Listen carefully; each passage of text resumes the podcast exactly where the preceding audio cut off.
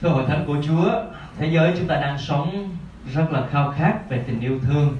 Và họ đang kêu gào với những cái sự trống vắng ở trong đời sống và với những cái tình trạng đạo đức càng ngày càng xa suốt. Và tình yêu thương càng ngày càng rất khó để thấy trong sự thể hiện ở trong đời sống ở trong cộng đồng vì vậy chúng ta học điều này để biết rằng trong Chúa Giêsu Ngài là tình yêu thương và chúng ta chỉ có thể yêu. Khi Kinh Thánh nói rằng chúng ta yêu vì Chúa để yêu chúng ta trước, để sống trong một thế giới đang cần, đang khao khát tình yêu thương này. Xin Chúa cho mỗi người chúng ta có thể đến được với Chúa Giêsu, kết nối với Chúa Giêsu để nhận tình yêu của Ngài, để yêu thương những người khác trong đời sống của mình. Và sáng nay thì chúng ta đến với một câu chuyện hết sức đặc biệt và đây câu chuyện chỉ duy nhất một mình mát kỹ thuật lại một cái câu chuyện này. Nhưng mà tại đây đây chúng ta sẽ thấy hình ảnh của Chúa Giêsu, chúng ta chiêm ngưỡng về Chúa Giêsu của chúng ta khi một người được đến với Chúa sẽ kinh nghiệm Ngài như thế nào chúng ta sẽ cùng học với nhau ở đây. Có hai điều để chúng ta suy ngẫm. Điều thứ nhất đó là được Chúa yêu thương với chủ đề đó là đến với Chúa. Chúng ta bắt đầu câu 31 Đức Chúa Giêsu lại rời địa phận thành Tyre đi ngang qua Sidon, hướng về biển Galilee và vào địa phận Decapolis đây là bối cảnh của câu chuyện này. Chúng ta biết rằng Chúa Giêsu đang ở trên đất dân ngoại. Lần trước chúng ta nói về câu chuyện ngày đối diện với người phụ nữ Canaan trong việc trao đổi, nói chuyện với bà, thách thức đức tin của bà, để dẫn bà đến chỗ kinh nghiệm Chúa và tin cậy Chúa và ngày đuổi quỷ ra khỏi con gái của bà. Thì Chúa tiếp tục hành trình đó. Thật ra Chúa có thời gian rất dài khi ở trên địa phận của dân ngoại này, có thể là vài tháng, gần một năm. Chúa ở đây để dành thời gian với các sứ đồ của ngài. Và đây là giai đoạn gần cuối của chức vụ Chúa dành thời gian riêng tư với các môn đồ để ở riêng với họ huấn luyện họ dạy dỗ họ và sẵn sàng cho một chuyến cuối cùng trở về Jerusalem. Và Chúa chịu uh, thương khó với thập tự giá ở tại nơi đó. Cho nên Chúa dành rất nhiều thời gian với các sứ đồ ở trong cái bối cảnh ở trên đất dân ngoại này. Và đây kinh thánh nói rằng từ Tyre Chúa đi ngang qua thành Sidon rồi đến, rồi hướng về biển Galilee và trở về địa phận Decapolis. Có nghĩa là Chúa đi lên thêm nữa trên phía bắc, rồi sau đó đi vòng xuống lại Decapolis. Và Decapolis là cái nơi mà có một người, trước đây chúng ta học câu chuyện mà người bị quỷ ám ở Gerase đó, Chúa từ bờ hồ Galilee đi qua bên đó để tìm cái người bị quỷ ám này. Chúa chữa lành cho anh ta anh ta đòi theo Chúa, nhưng mà Chúa nói hãy trở về nhà, thuộc lại cho gia đình. Thì cái người bị quỷ ám này được Chúa chữa lành, đã trở về nhà. Người ấy đi và phục tin lành của Chúa khắp miền Decapolis và bây giờ thì một lần nữa Chúa trở lại với thành Decapolis này. Và chúng ta thấy câu 32 đó là người ta đem một, đến cho ngài một người điếc và ngọng nài xin ngài đặt tay trên người ấy. Có bối cảnh đó là có một cái đám đông dân ngoại này đem một người điếc và ngọng. Có thể là người này nói không rõ hoặc là không nói được, chỉ có thể vang ra âm thanh ú ớ gì đó, nhưng mà không thể thành câu chữ. Và người này là một người điếc à, thường á, thì vấn đề điếc nó sẽ kèm theo vấn đề về ngôn ngữ. À, cho nên đây là một người rất là đặc biệt. Trong cái căn bệnh này thì họ bị cắt đứt với cộng đồng. Bởi vì sau khi họ ngồi giữa cộng đồng đó họ có thể thấy người ta làm một việc nhưng mà người ta không biết cộng đồng đang làm gì đang nói gì không nghe được và không thể giao tiếp không nói cho người khác nghe được những gì mình suy nghĩ cũng không thể nghe được những gì người khác nói với mình.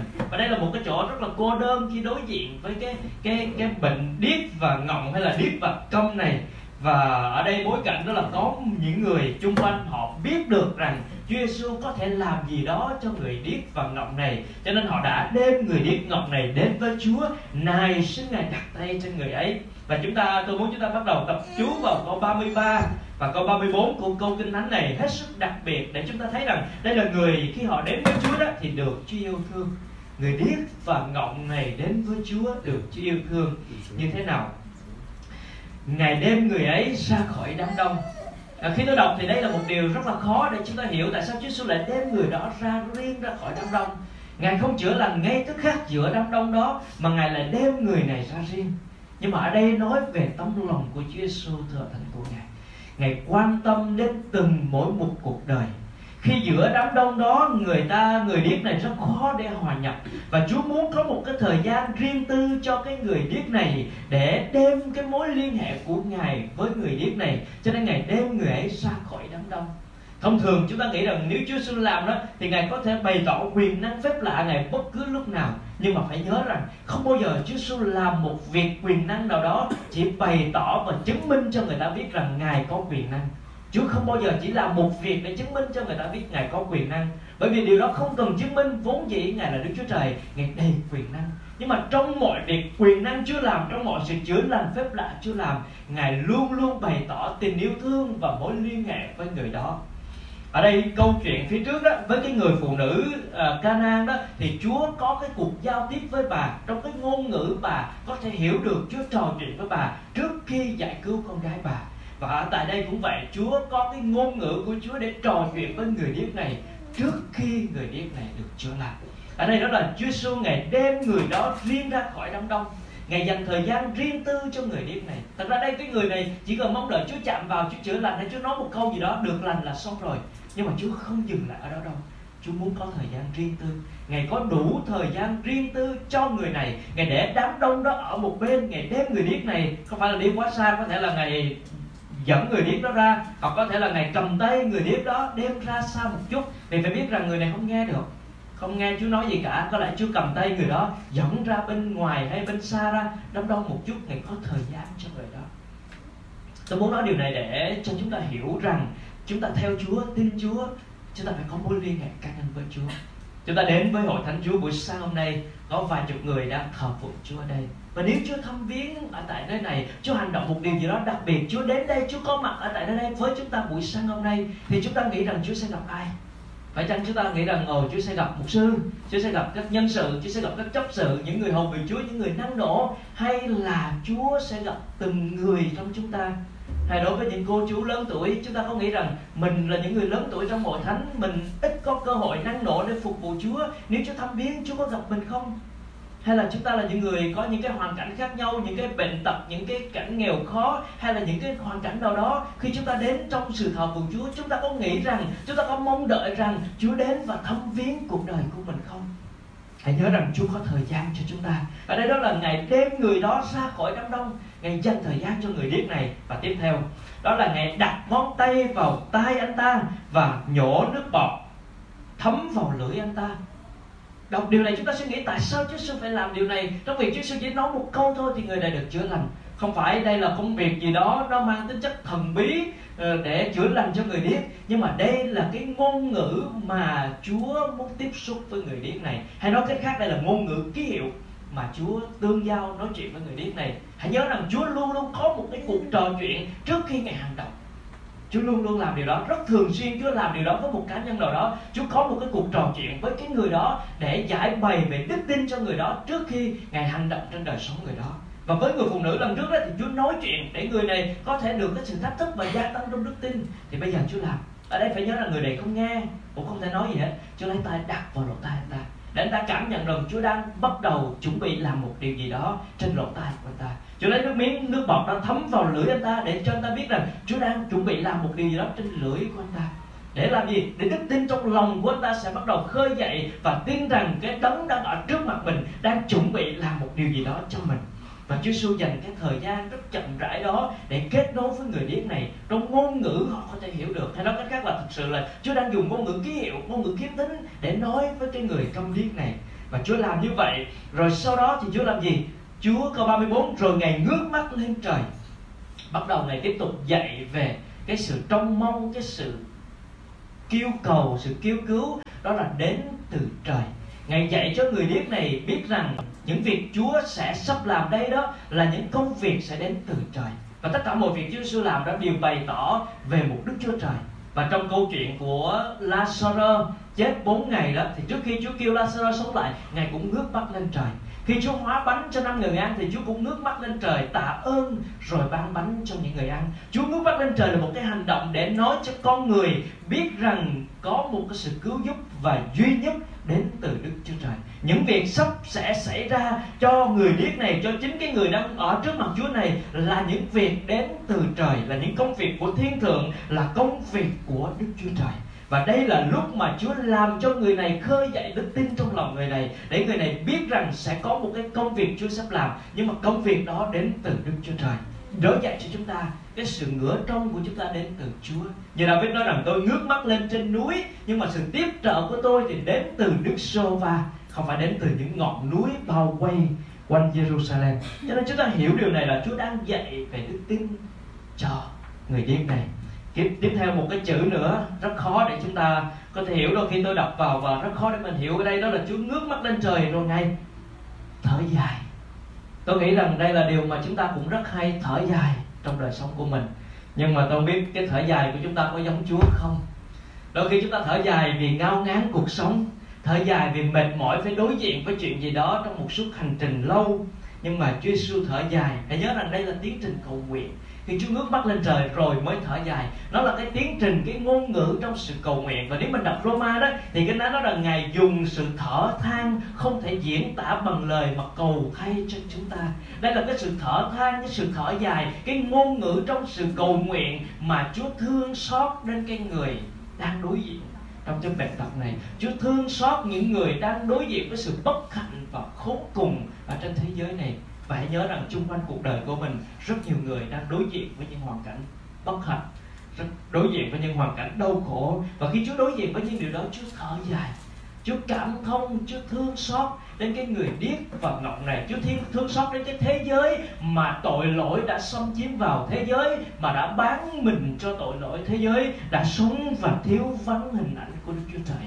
Ngài thở dài cho điều đó. Rồi sau đó thì Ngài phán ép pha ta một cái từ của tiếng do thái tiếng tiếng um, tiếng do thái không phải là tiếng hy lạp mà là tiếng do thái. Có nghĩa là hãy mở ra thì chúa bày tỏ sự chữa lành của ngài. Và chút xíu nữa thì chúng ta sẽ nói về vấn đề khi chúa nói thì sự chữa lành liền đến. Nhưng mà trước khi ngài đem đến sự giải phóng sự chữa lành đó thì ngài bày tỏ tình yêu thương của ngài. Và đây là điều mà chúng ta cần học về Chúa Giêsu chúng ta cần học về Chúa Giêsu chúng ta đến với Chúa Giêsu không phải đến với một tôn giáo, với những lễ nghi, với những giáo điều, với những hành vi bên ngoài. Nhưng chúng ta đến với một đấng yêu thương thật từ trong tấm lòng của ngài khi thấy những cuộc đời đau khổ. Và chúng ta hãy biết rằng Chúa có đủ thời gian cho mỗi một người chúng ta ngồi đây. Và Chúa muốn quan tâm đến mỗi một người chúng ta ngồi đây, dù chúng ta là người rất già hay là chúng ta là người rất trẻ, dù chúng ta là người rất khỏe mạnh hay là người, chúng ta là người rất đau yếu, dù chúng ta là những người đóng góp rất nhiều trong hội thánh tại nơi đây hay là đóng góp rất ít ở đây, thì Chúa vẫn yêu và có thời gian dành cho đời sống của chúng ta. Hãy học về Chúa Giêsu khi ngài đối diện với Lazarus chết trong mộ và những người mang thân của Lazarus là Mary và Mathe, thì kinh thánh nói rằng Đức Chúa Giêsu đã khóc khi thấy cái sự đau thương của người nhà. Chúa Giêsu đã rờ tay của Ngài vào người bị bệnh cùi khi mà lõ loét đầy người. Chúa Giêsu ôm cái người bị bệnh phù thủng nổi cái những cái cái cái nốt nổi lên đầy cả một người. Chúa Giêsu ôm người đó vào lòng. Chúa Giêsu cầm tay cái người bà gia của phi khi đang đau bệnh thì Chúa cầm tay để chữa lành. Chúa Giêsu cho phép cái người phụ nữ bị bệnh rong huyết chạm vào áo của Chúa và Chúa rất là yêu thương và để cho những cái khoảnh khắc như vậy đến với ngài trong chức vụ của ngài. Chúa Giêsu không phải ngài đầy quyền năng, nhưng mà không phải ngài bày tỏ quyền năng chỉ vì chứng minh ngài quyền năng. Nếu mà chứng minh ngài quyền năng thì trong giữa một đám đông hàng ngàn đó Chúa Giêsu có thể bay lên giữa khoảng không và nói rằng tất cả hãy được chữa lành đi, thì tất cả đều được chữa lành, dù là bệnh tật hay là tâm linh. Nhưng mà Chúa Giêsu không bao giờ làm điều đó. Chúa Giêsu đến với từng cuộc đời, ngày rờ, ngày ôm, ngày chạm, ngày nắm tay, ngày cầm giữ, ngày ngày có một cái sự tiếp xúc cơ thể với từng một người như vậy. Để làm gì? Để bày tỏ tình yêu thương của ngài. Và tôi thiết nghĩ rằng chúng ta đến với Chúa Giêsu cần hiểu điều này trong đời sống theo Chúa của mình.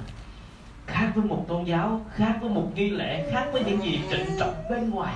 Đó là một Chúa Giêsu đầy tình yêu thương và đến gần, ôm ấp và nâng đỡ đời sống chúng ta. Và khi chúng ta học về thập tự giá của Chúa Giêsu chúng ta phải hiểu một điều rằng không có bất cứ một vị thần nào trong tâm trí con người mà vị thần đó có thể chịu đánh đập, chịu sỉ nhục, chịu đau thương và thậm chí là chịu chết trong tư tưởng con người, tất cả vị thần mà họ thờ lại, đều là một cái thần gì đó rất là cao sang, rất là quyền quý, rất là mạnh mẽ, rất là quyền năng. Không có tư tưởng con người nào nghĩ rằng có một vị thần mà là chịu sỉ nhục. Có một vị thần là chịu đánh đập. Có vị thần nào chịu đau thương. Có vị thần nào mà phải chịu chết chăng. Nhưng mà Chúa Giêsu chịu hết tất cả những điều đó. Chúa Giêsu chịu hết tất cả những điều đó làm gì? Để ngài trải nghiệm điều mà con người trải nghiệm để ngài cảm thông với điều mà con người đi qua cho nên không có một nỗi khốn khổ nào của chúng ta ngày nay mà Chúa Giêsu không chịu cả Kinh ta nói rằng khi con người chịu khốn khổ là chính là lúc Đức Chúa Trời chịu khốn khổ. Chúa Giêsu ở trong chính mình Ngài chịu khốn khổ trong hoàn cảnh đó. Khi anh em chịu bất công thì chính Chúa Giêsu ở trong đời sống mình Ngài chịu bất công những điều đó. Khi anh em đối diện với những khó khăn, tổn thương, đau thương thì Chúa Giêsu Ngài đến để Ngài ôm ấp, Ngài nắm tay, Ngài sờ chạm, Ngài giữ gìn mỗi đời sống Buổi sáng nay chúng ta học điều đó để tôi muốn chúng ta trải nghiệm Chúa một cách cá nhân trong đời sống của mình. Không chỉ đến nhà thờ rồi trở về với những bài hát, với những cái âm nhạc, với những sự thờ phượng mà dừng lại ở đó thôi. Nhưng mà chúng ta cảm nhận được tình yêu của Chúa rờ chạm đến những cái cuộc đời rất là khó khăn rất là đau thương rất là cơ cực của chúng ta. Và tôi biết rằng trong hội thánh của Chúa ở đây có rất nhiều cuộc đời phải trải qua những sự mất mát đau thương. Và phải biết rằng Chúa Giêsu yêu chúng ta và ngài muốn chạm vào những điều đó trong cuộc đời này và điều thứ hai mà chúng ta ờ, học từ cái hình ảnh của Chúa đó là chúng ta phải đáp ứng với tình yêu đó với cộng đồng xung quanh. Trong những ngày qua chúng ta cũng đang cưu mang cho những người bệnh tật và khó khăn. Và chúng ta cầu nguyện để chúng ta có thể tiếp tục làm điều đó trong hội thánh của ngài.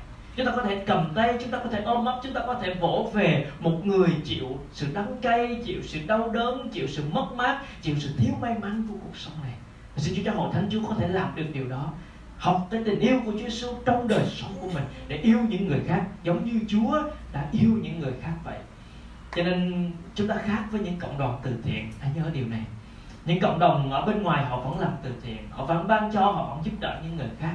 Nhưng mà có nhiều động cơ khác nhau chúng ta làm vì sao vì Chúa yêu chúng ta và chúng ta muốn đem tình yêu đó cho những người khác không phải vì bất cứ một động cơ nào khác không phải vì chúng ta dư hơn chúng ta giàu hơn cho nên cho những người khó hơn nhưng vì chúng ta được Chúa yêu cho nên chúng ta yêu những người khác cho nên xin Chúa giúp đỡ để chúng ta có thể đến với những cuộc đời bị ruồng bỏ, bị bỏ rơi, bị tổn thương, bị đủ thứ chuyện hết. Chúng ta có thể ôm ấp những cuộc đời đó vì chính Chúa Giêsu đã ôm ấp cuộc đời của chúng ta. Chúng ta đến với điều thứ hai. Điều thứ nhất là được Chúa yêu thương, điều thứ hai đó là được Chúa phục hồi. Câu số 35 đến câu 37. Tức thì tay người ấy được mở ra, lưỡi được thông thả và anh ta nói rõ ràng. Đức Chúa Sư bảo họ đừng thuộc chuyện này với ai, nhưng Ngài càng cấm người ta càng nói mọi người đều vô cùng ngạc nhiên và nói ngài làm mọi việc thật rất tốt đẹp ngài khiến người điếc nghe được người câm nói được cho nên đây là hình ảnh mà chúa phục hồi cho người điếc này người này vì đem đến với hình ảnh đó là điếc và ngọng chúa đặt tay vào lỗ tai, chúa đặt, chúa thấm nước bọt vào lưỡi, và sau đó chúa phán Ephata thì kết quả đây là tức thì. Tức thì sự chữa lành đến, đó là người này, tai thì được mở ra, lưỡi thì được thông thả, anh ta nói rõ ràng, nghe được, nói được một cách rõ ràng. Đây là sự phục hồi của Chúa ngay tức thì cho những cuộc đời chạy đến, tìm đến với Chúa. Khi mà đến với Chúa thì chúng ta được Chúa yêu thương, và đến với Chúa thì chúng ta được Chúa phục hồi và câu 38 thì Chúa nói rằng, câu 36 thì Chúa nói đừng nói với ai cả. Cho đây là điều Chúa thường dặn, nhưng họ không hiểu được ý muốn của Chúa. Rồi nhiều người đi ra thuật lại câu chuyện này. Nhưng mà chúng ta thấy rằng mát kết luận ở câu 37 mọi người đều vô cùng kinh ngạc và nói, ngài làm mọi việc thật tốt đẹp. Ngài khiến cho người điếc được nghe, người câm được nói chúng ta có thấy cái cụm từ rằng ngài làm mọi việc thật tốt đẹp. Cụm từ này quen không ạ? à? Chúng ta có nhớ cụm từ này xuất hiện ở đâu không? Dạ chính xác là sáng thế ký. Chúng ta có thể mở lại sáng thế ký để chúng ta nói điều gì ở đây? Sáng thế ký đọc số 1 có rất nhiều cụm từ như vậy lặp lại, nhưng mà chúng ta sẽ xem câu 31 là cái cụm từ cuối cùng ở trong đoạn 1 Chúng ta có thể đọc với nhau sáng thế ký đoạn 1 câu 31 Đức Chúa Trời thấy mọi việc Ngài đã tạo dựng thật rất tốt đẹp. Vậy có buổi chiều và buổi sáng đó là ngày thứ sáu. Cái thánh nói rằng Đức Chúa Trời thấy mọi việc Ngài đã tạo dựng thật rất tốt đẹp. Đấy, chúng ta phải hiểu rằng thế giới mà Đức Chúa Trời tạo dựng thật rất tốt đẹp. Nhưng con người đoạn 3 đã làm cho thế giới này không còn tốt đẹp nữa bởi tội lỗi đã vào trong thế gian. Hủy hoại tất cả các mối liên hệ hủy hoại tất cả những gì tốt đẹp mà Đức Chúa Trời tạo dựng nên. Và Chúa Giêsu đến để làm gì? Ngài đến để phục hồi cái hội thánh của Ngài. Chúng ta phải hiểu rằng Chúa Giêsu đến là để làm gì? Để phục hồi lại công cuộc tái tạo của Đức Chúa Trời, phục hồi lại bản chất của con người sa ngã ở trong đời sống của mình, phục hồi để tha thứ mọi tội lỗi của con người. Cho nên khi Chúa Giêsu đến đó thì ngày ngày rao giảng về tin lành, ngày rao giảng về phúc âm của Ngài đó là đem đến sự phục hồi, đem đến sự tái tạo, đem đến sự tươi mới, sự đổi mới trong một cuộc đời. Ngài bày tỏ điều đó, Ngài minh chứng điều đó qua sự chữa lành của Ngài để minh chứng điều đó, tại sao ngài có ngài nói về vấn đề phục hồi? Làm sao người ta có thể thấy và hiểu được điều đó? Ngài minh chứng qua sự chữa lành của ngài. Bằng người điếc có thể nghe được, người câm có thể nói được. Tại sao người này câm là sao người này điếc đó là vì tội lỗi của nhân loại, người này phải đối diện với cái bản án chung của nhân loại, và người này phải đối diện với sự cơ cực, cái tội lỗi của riêng mình và tội lỗi chung của nhân loại. Cho nên bị trong cái cái hình phạt đó, chúng ta đã nói điều này trong trong bài giảng những lần trước. Cho nên, và chúng ta thấy rằng khi Chúa đến thì ngài muốn phục hồi đời sống của mỗi một con người khi đến với Ngài. Và cái hình ảnh phục hồi đó là Chúa chữa lành để con người có thể thấy được Chúa phục hồi rất rõ ràng. Và khi Ngài phục hồi thì phục hồi bên ngoài, phục hồi bên trong đời sống chúng ta. Chúng ta hãy nhớ rằng con tôi nhất đoạn con tôi nhì đoạn 5 câu 17 thì nói rằng, nếu ai ở trong đấng Christ thì ấy là một tạo vật mới, những gì cũ qua đi, mọi sự đều trở nên mới. Chúa phục hồi, Chúa làm mới, không phải là Chúa sửa lại không phải là con người cũ chứ sửa lại chút sửa lại chút sửa lại chút mà Chúa nói rằng Chúa làm mới lại đời sống của chúng ta. Cho nên chúng ta là tạo vật mới mới hoàn toàn ở trong sự tạo dựng của Chúa. Cho nên chúng ta cần hiểu rằng khi chúng ta đến với Chúa là để Ngài phục hồi đời sống chúng ta. Khi chúng ta đi trong hành trình theo Chúa chúng ta vẫn thấy rằng đôi khi mình yếu đuối đôi khi mình nóng giận đôi khi mình à, có những cái sự sai trật trong đời sống của mình. Đó là bản chất cũ của chúng ta nó vẫn còn đó trong đời sống của mình, đôi khi nó lại dậy sống trong đời sống của mình. Cho nên chúng ta cần hiểu rằng Chúa muốn thay đổi điều đó. Chúa nói rằng mọi sự đều sẽ trở nên mới. Cho nên chúng ta cầu nguyện cho từng cái gốc cạnh của đời sống của mình, cho từng cái yếu điểm của đời sống của mình, cho từng cái tâm tính của đời sống của mình để bông trái của thánh linh mỗi một ngày thêm lên trong đời sống của mình. Vì Chúa muốn phục hồi tất cả con người của chúng ta để từ cũ biến đổi nên mới cho Ngài. Và Chúa nói rằng đến cuối cùng của mọi vật thì Ngài sẽ phục hồi trong Khải quyền thì Chúa nói rằng đấng ngồi trên ngai phán này, ta sẽ làm mới lại tất cả môn vật. Ngài lại phán, hãy viết đi vì những lời này đáng tin cậy và chân thật. Cuối cùng, ngài sẽ làm mới lại muôn vật. Và đây là bức tranh cuối cùng của thế giới này. Chúng ta hãy nhớ rằng Chúa muốn phục hồi mỗi đời sống của chúng ta. Và cuối cùng thì ngài sẽ phục hồi muôn vật. Ngài phục hồi tất cả mọi người Ngài phục hồi tất cả mọi tạo vật của Ngài trong ngày cuối cùng. Và minh chứng cho điều đó rất rõ ràng, đó là câu chuyện của người điếc đây. Ở tại nơi của dân ngoại, Chúa công bố rằng Ngài sẽ phục hồi mọi điều. Ngài bày tỏ cái điều đó qua câu chuyện của người điếc này. Và Mark đã để lại cho chúng ta một cái nhận định, đó là Ngài làm mọi việc đều rất tốt đẹp. Để trở lại rằng chứng minh Ngài là Đức Chúa Trời. Chứng minh Chúa Giêsu Ngài cũng là Đức Chúa Trời và chứng minh rằng Chúa Giêsu qua chính Ngài thì mọi việc sẽ trở nên tốt đẹp. Và đó chính là phúc âm và tin lành cho chúng ta. Cho nên tin lành của Chúa Giêsu không phải là một tôn giáo nhớ điều đó không phải là một lễ nghi mà tin lành của ngài là tình yêu thương. Tin lành của ngài là sự phục hồi.